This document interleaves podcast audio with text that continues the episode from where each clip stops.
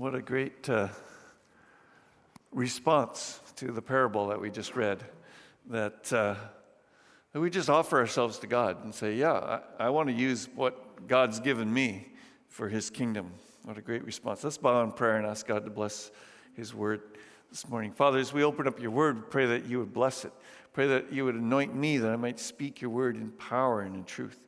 Pray, Lord, that you would allow our ears to focus on what you're saying today. And uh, Lord, I pray that our minds would be productive in connecting the dots, as it were, to from your word to our lives and from the stories that I tell to our lives. So, Father, we pray that you would quicken us for this task. For we ask this in Jesus' name. Amen. Before going to Europe, a wealthy businessman uh, went, took his, drove his Rolls Royce to a bank in downtown uh, New York. And he pulled up, parked his car in front of the bank, and he went in and he asked if he could borrow $5,000. And uh, the clerk was like, uh, "Well, I mean, what you need some collateral, or you need to show me your occupation. You, you know, you need to pay it back." So, so the guy said, "Oh, yeah, yeah, no problem. Uh, how about my Rolls Royce out there? Can you use that as collateral?"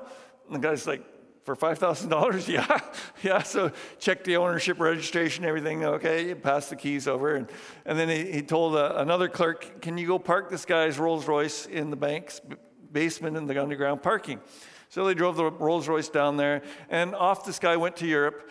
Uh, and after two weeks, he came back and he went to the bank and he says, Okay, okay I want to settle up my account. Uh, how much do I owe you? Well, they said, Well, 5,000 principal and 1540 interest.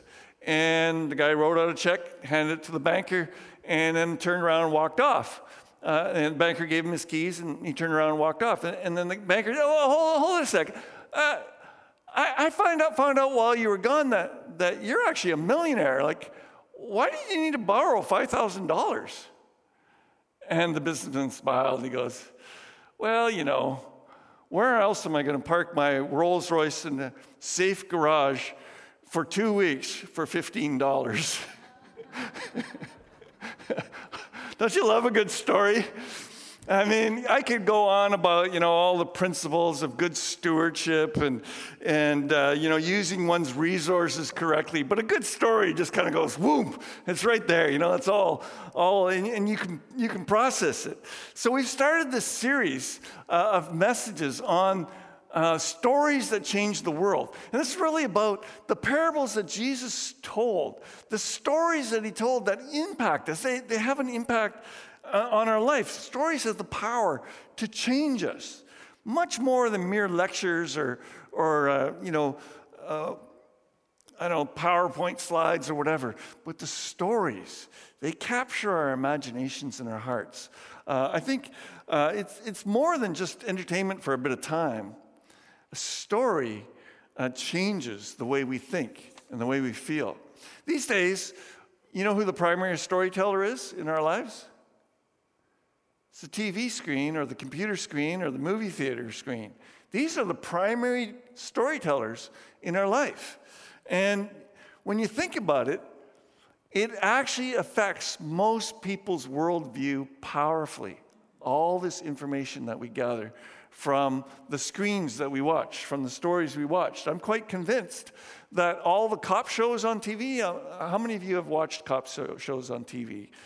Oh, come on, be honest. You know, like, uh, Probably all of you. Come on. Maybe not. Maybe some of you are just like, no, this is stupid.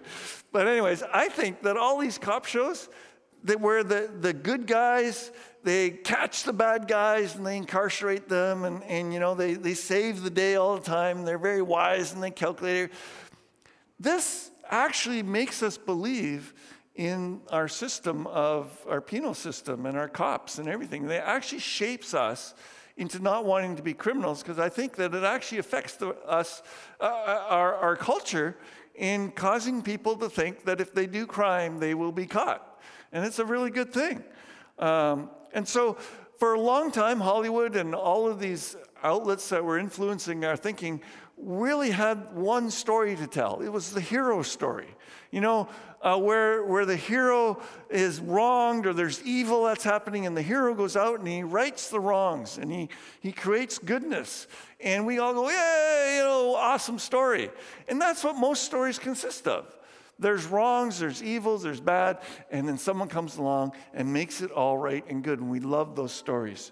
But have you noticed in the last few decades that Hollywood and the makers of these films, Netflix, etc., they're, they're obscuring that pure right and wrong, the pure hero and the villain, and they're, they're kind of mixing those things up. And we end up watching a movie like Ocean's Eleven, and, and we're like rooting for who? The criminals. Yeah.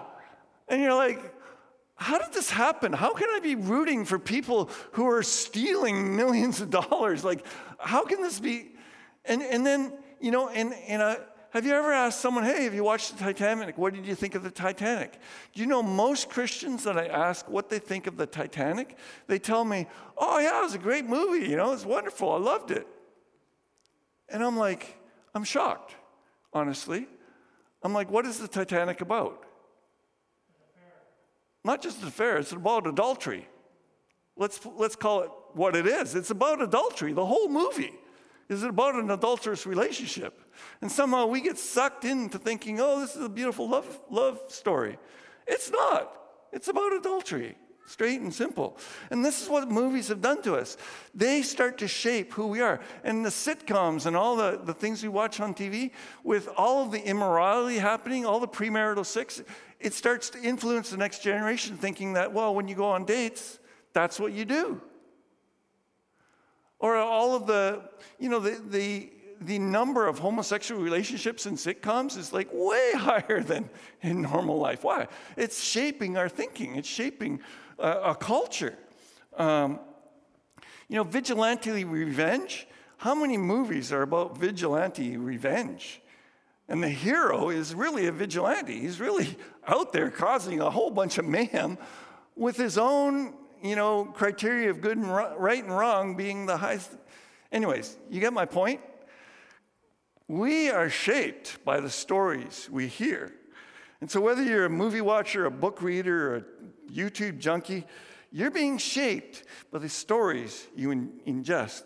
And a lot of stories are, you know, stories are designed to be bigger than life. You know, you, you, we often feel like, oh, my life is kind of boring. You know, it's the same old, same old all the time. Go to work, you know, look forward to the weekend. Then the weekend's over, go back to work. And I don't know. And stories, they can kind of capture our imagination and bring us to a distant place. Um, and a lot of stories kind of tell a story behind the stories.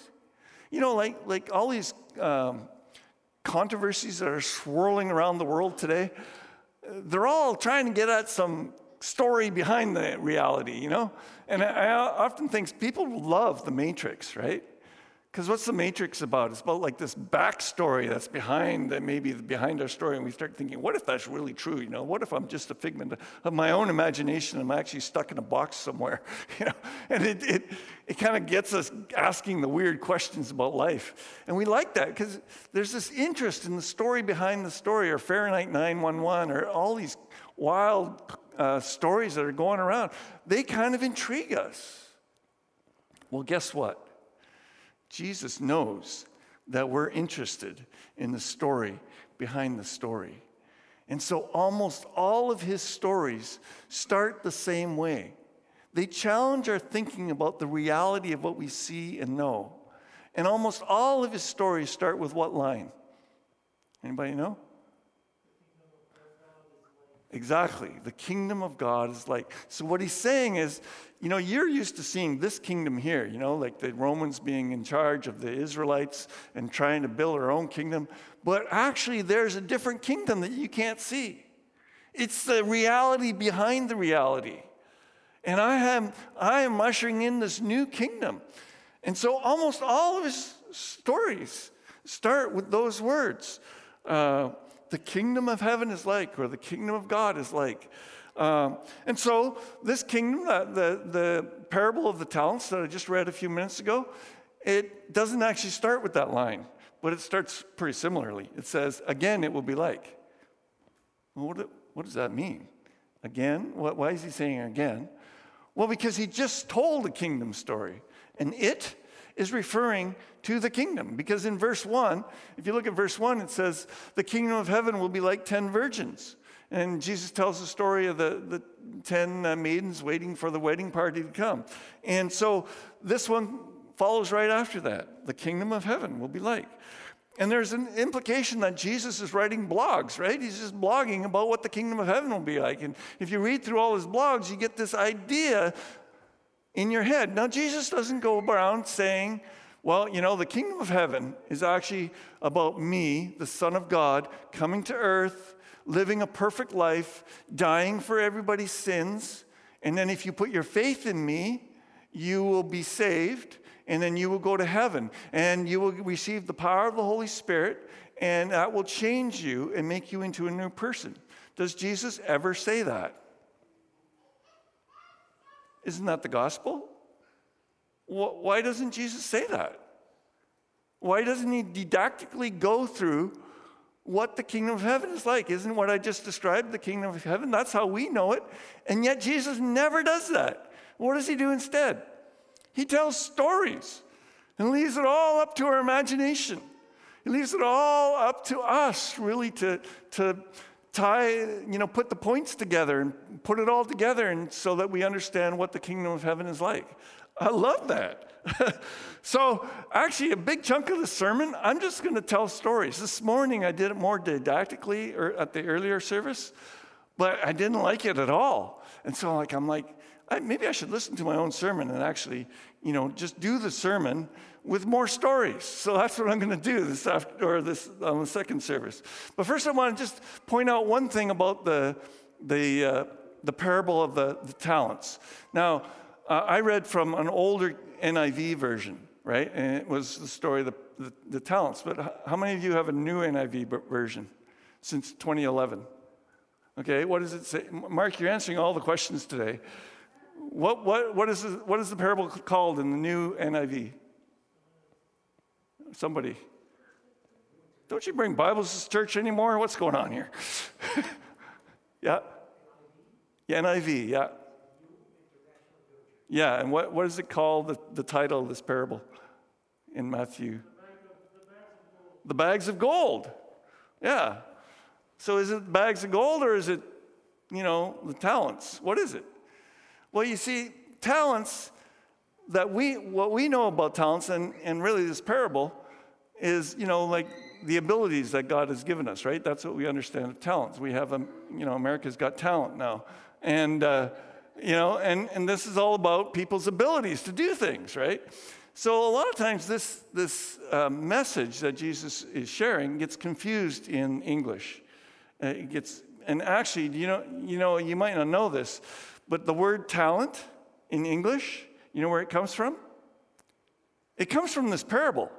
There's so many pastors and preachers and teachers that have taught this parable that this is the talents or the good things that God, the abilities God has given you that you need to use for the kingdom of God. So many times it was preached that way that the meaning of the word talent got changed from the original meaning to this new meaning of abilities. But that's not actually what it means.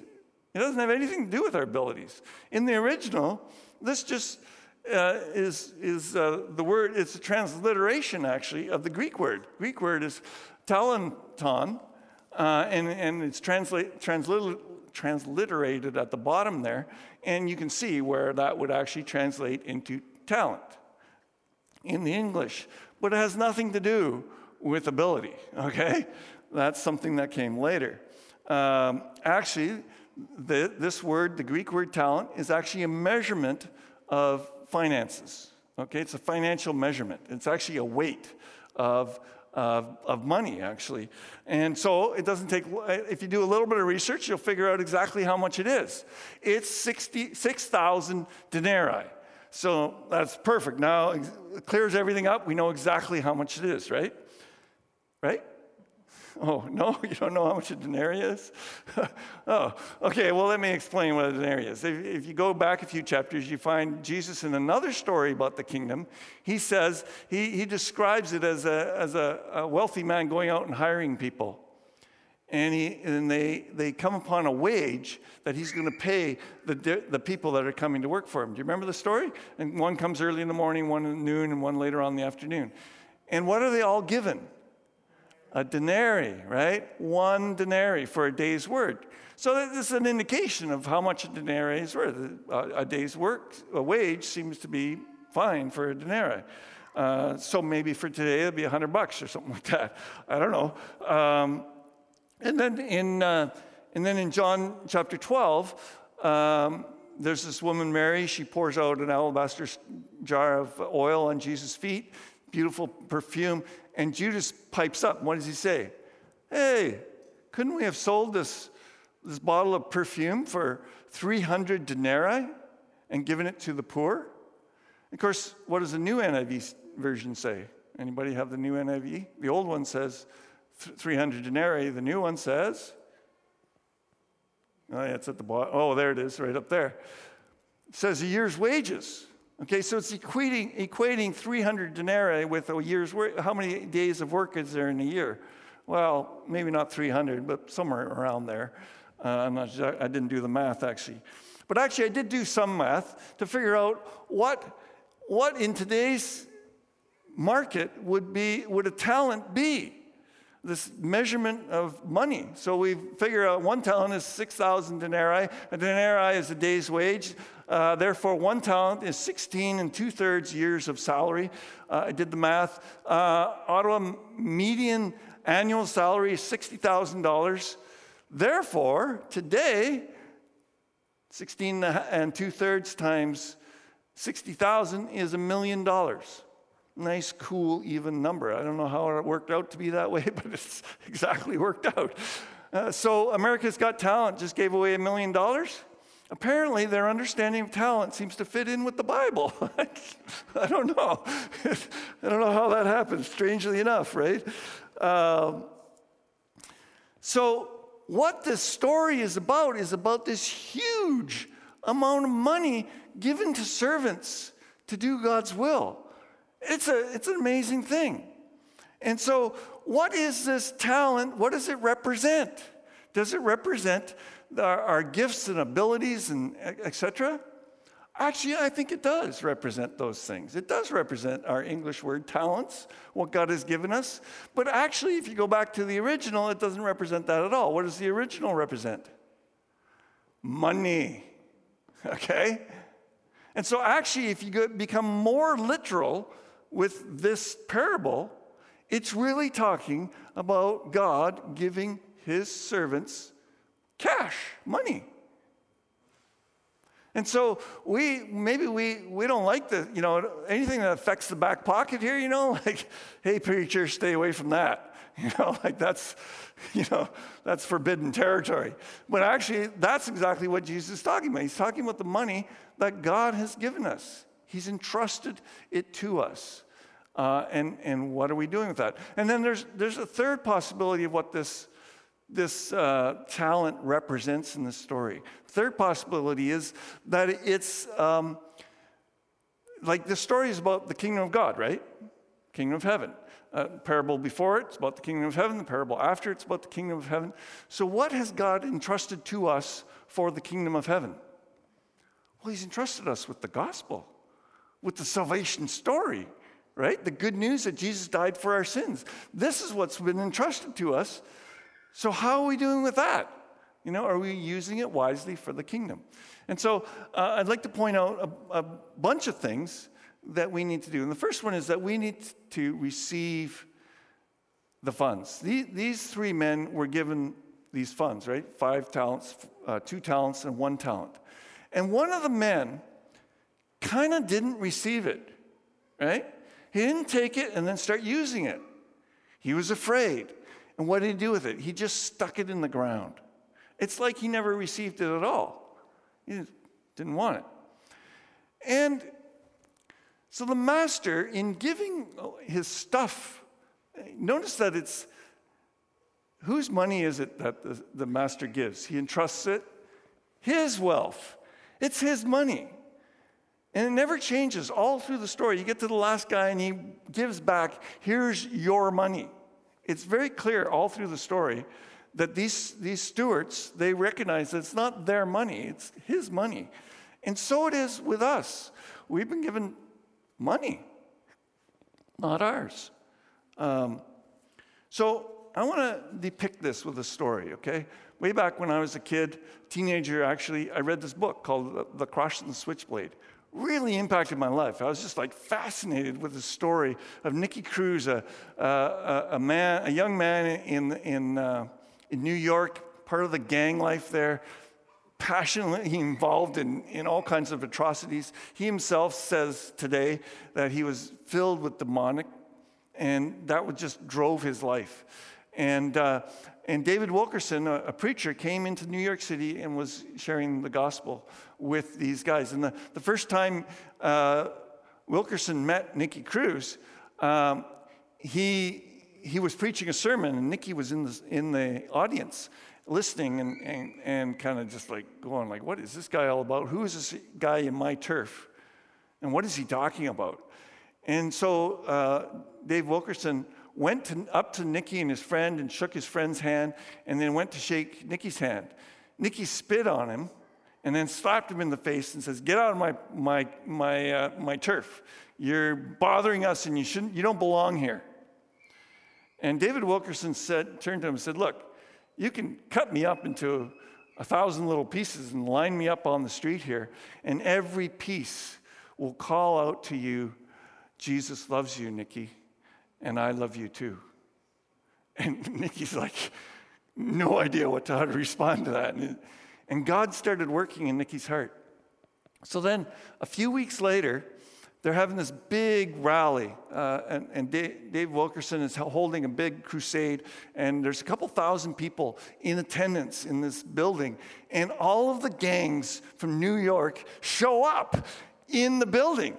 And they're, they've come there because Wilkerson has invited them. He's become friends with all these leaders of the gangs. He's invited them all, but their purpose is not, is not to listen to him. Their purpose is to disrupt the meeting and then have a rumble at the end of the meeting in the church. They want to beat each other up. This is, this is their plan, right?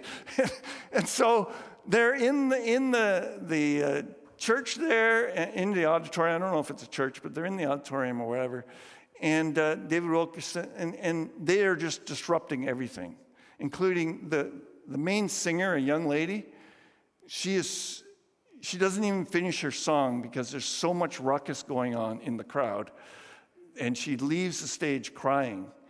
And David Wilkerson gets up at that point and says, Okay, we're going to do something a little different today. We're going to take up an offering. And everybody's like, Oh, boo, you know, this is what churches do. Oh, go away, you know, and they're all just booing him. And, and, and he said, and then he said this, But I'm going to ask the gang leader, the gangs to come and take up the offering. And they're all like, I need four volunteers. And they're all like, What? I'll take up the offering, right? And so then he says, Hey, Nicky. and, uh, and, and, his right hand man. And then he calls uh, another one of the gang leaders from, from the uh, bishops. And, and, these four guys come up to the front. And then he gives them each a milk carton. And he says, Okay, go and take up the offering. Now, can you imagine? A gang member's coming up to you with the offering. He says, Hey, you know, and you put some in, and he goes, Come on. what do you do to the gang member, right? Like, oh, okay, you know, you put a little more in, you know. So this is what was going on. And uh, apparently the, offering was quite good that night. Maybe we should take this up, eh? Invite some gang members. so, anyways, at the end, you know, Nicky had instructed them to go outside, not to bring it down the aisles, but to go outside and come through the back to come to, into the, onto the stage. Well, they go out in the back and they're like load, loaded with all this cash, right? Gang leaders murderers, violent men. And the other guy, he's like, So, what do you want to do? You want to put it in one big pot so after the rumble, whoever wins takes it all? Or should we just divide it up now? And Nicky's like, Because God had been convicting him all this time. And Nicky goes like, ah, oh, that stupid preacher. He, probably, he, he knows that we're going to take off with the money. Let, let's do a fast one on him. Let's bring him all the money. And he convinces the other gang member to t- bring in all the money. And his own member is like, Are you nuts, man? And they bring all the money in. And Wilkerson says, So, you know, these guys don't live up to your expectations, do, do they? You had an expectation of something different happening here. And then he talks about not judging people and, goes on into his, his sermon. But what I want you to notice is that David Wilkerson took a risk, right? It was a big risk. I mean, all of the offering for that night, 2,000 people in attendance, uh, and these gang members running the offering. And so I wanted to put, you, put this into perspective. Because in, in God's eyes, you're like a gang member. You and I, we're not very reliable. We're people. We tend to use gifts given to us for ourselves. We tend to be selfish. We tend to be all about our own little kingdom, not about his kingdom at all. We tend to be just that way. That's who we are. But the Bible says, while we are yet sinners, Christ died for us. In other words, he paid the fee for us to be in his kingdom while we were still far from God, while we didn't, we didn't know God. We, we were sinners. He took a risk. Do you know when God gives us finances? You know, Canadians, our financial, uh, monetary things that we have far, far exceeds 98% of the world. Like most of the people in the world operate on, on this tiny little income. Uh, it's unbelievable. And we have so much that we've been given. So God's invested something in us, Canadians, hasn't He? Financially. And when I look around this room, I see people who are talented. I see people who know the Bible. I see people who ha- are effective communicators, effective storytellers, right? When I look around this room, I see people who know the gospel, have been given a trust. Oh, yeah, I was just going to tell stories. Okay, moving on. uh, Cordell Dick, I want to just say one more uh, thing and put this up on the screen. Since we are only stewards of the possessions God has seen fit to give us, every decision we make relating to our possessions has a spiritual implication. I wonder sometimes what difference it would make in our spending if Jesus had to appear in bodily form to co sign all our checks before they would be negotiable. I love that. you know, I often ask my wife, You think we should spend money here? Shouldn't I be asking the owner of the money?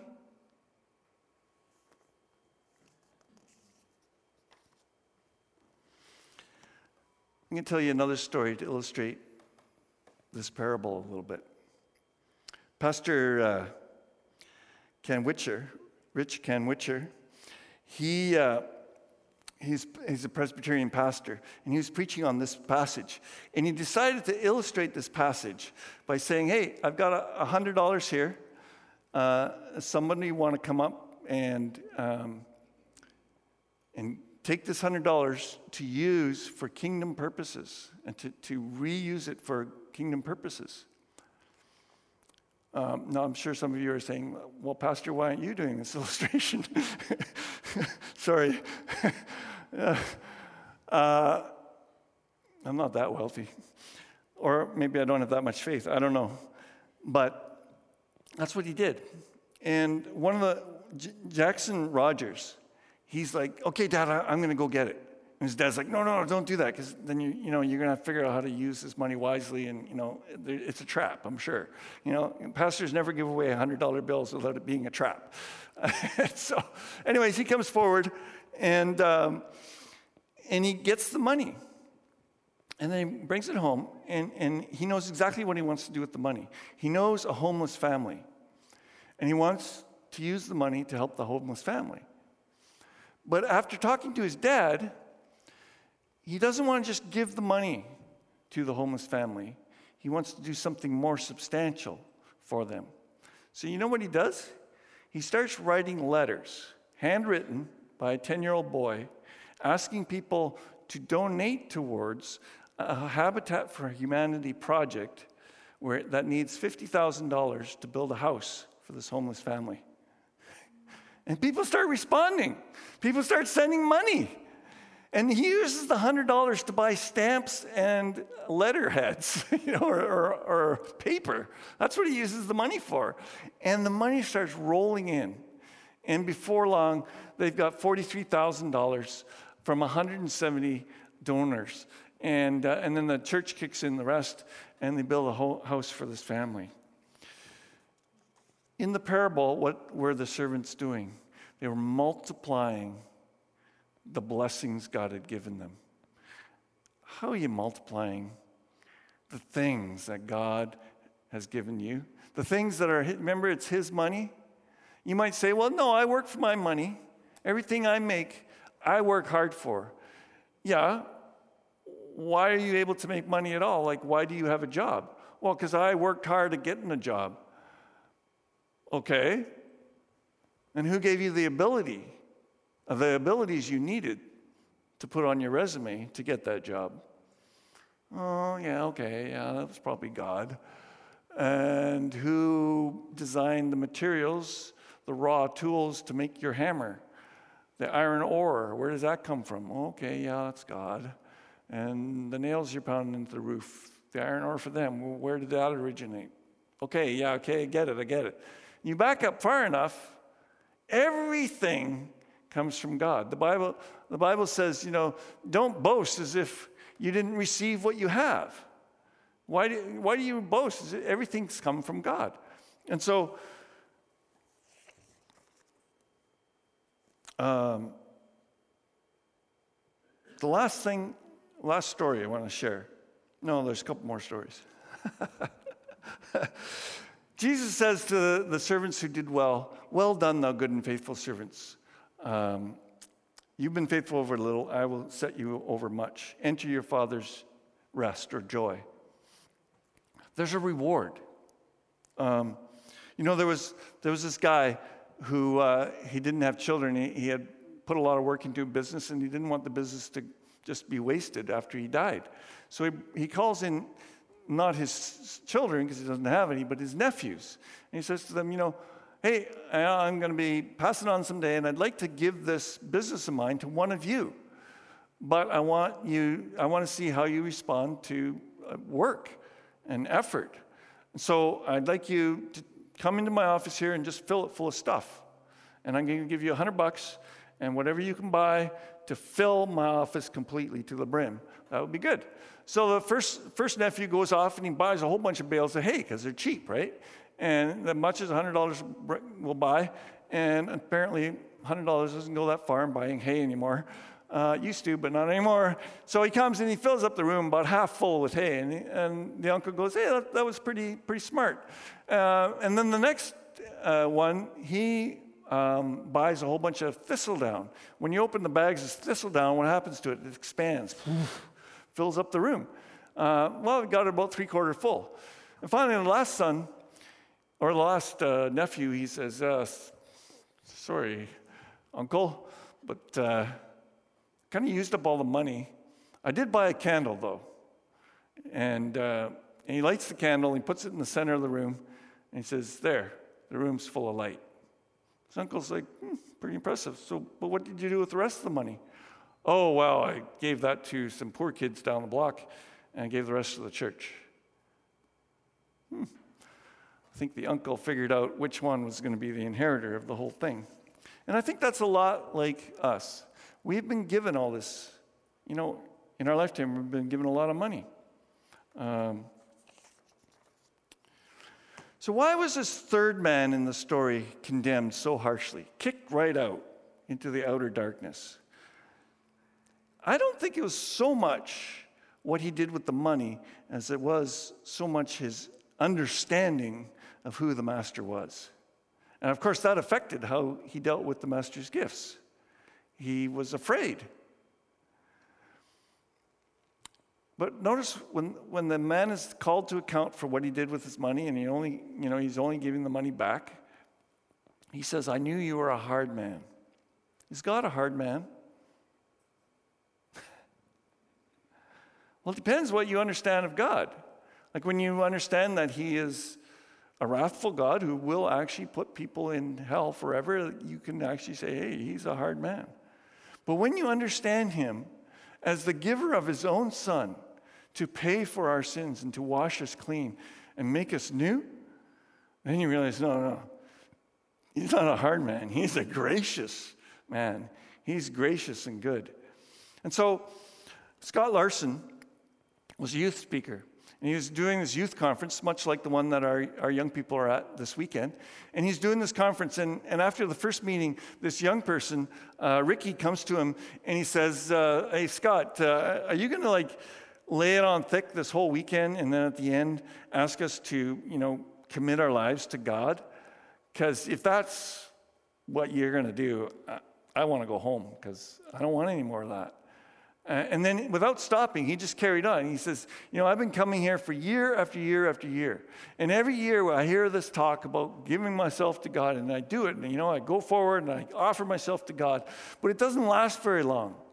And now, on top of my sin, I also have this sin of offering my life to God and it not being meaningful and not sticking and I take it back. And so I just, it just makes me for, feel more guilty and more depressed. So I'm just not going to do it anymore. And uh, Scott said, Scott was a little like taken aback. He's like, uh, okay. And then the Holy Spirit just put a thought in his mind. He said, Well, tell me a bit about your relationship with your dad, Ricky. And Ricky explained his dad a bit. And, and, and when he pushed him, when Scott pushed him, he got to a story that he got out of Ricky. And he said, Well, my dad, you know, every time when he comes home from work, his first question to me is always, So have you, have you done your homework? And, well, yeah, I've never done my homework. So it's always no. Uh, but one day I thought, well, I'm going to surprise my dad and I'm going to have my homework done. And so he did. He did his homework right after school. He got it all finished by the time his dad came home. And his dad came home and he says, Hey, Ricky, you got your homework done? He says, Yeah, Dad, I do. Oh, well, why aren't you working on tomorrow's homework? Hmm. Now, there's a clue. If we see God like Ricky saw his dad, we're never going to offer him anything. We're never going to offer to serve him because we're always going to feel like we're going to fall short. And God's never going to be happy enough with us. And so, in this story, that's how the third man viewed God. I want to end with one more story about a, a one talent person. A VJ, VJ Christian tells the story of a pastor going to a hospital and visiting people. And uh, the pastor goes in this, into this hospital and he says, and he says to one of the staff, So, who's someone in real need of spiritual counseling? Oh, oh, I know a person down this hall in room number, blah, blah, blah. And this pastor later finds out that this is the room that they would send the newbie people to, like the new uh, social workers, etc. They would send them to this room just to see how they would handle the person in the room. The person was a 98 or an 89 year old lady.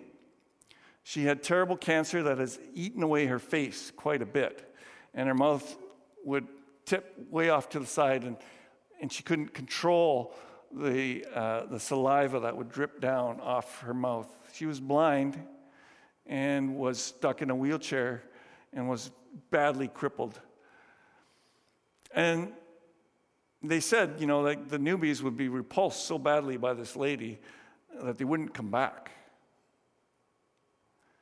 But this pastor went in and decided he, you know, he was going to encourage this lady somehow. And they got talking about life and stuff. And the pastor would come back week after week. And he started having a relationship with this lady. And this lady would constantly say things like, you know, I'm so blessed by the Lord. He's been so good to me. All these years, you know, after my husband died 50 years ago, I lived on the, on the, on the farm by myself, but, you know, God was good to, for me. He gave me health and strength and enabled me to run the farm. And, and then when I lost the farm and I came here, God's been good to me. Uh, and even though I can't see anything, I can hear his voice in my heart. And God's been so good to me. And this would go on and on and on. She had been in this home, in this condition of blind, with cancer racking her body for 28 years. And yet, she was thankful and joyful so that this pastor was absolutely dumbfounded and wanted so much the spirit that was in this lady to, to live his life out as a thankful person. I call that the one talent person. Doesn't have much to offer, but boy, oh boy, is it impactful. Worship team, come. Lead us in, in song. Lord, we come to you today and we, we offer our lives as living sacrifices to you, Lord Jesus. You are the one that we want to serve with everything we have. And so, Lord, you've taken a risk on us. We pray that we would pay back this risk that you've taken, that you would give us what we need to live our lives out for your kingdom's sake to use our finances for your kingdom's sake, our talents, to spread the gospel for the kingdom's sake. Oh Lord, make us a new person, we ask in Jesus' name. Amen.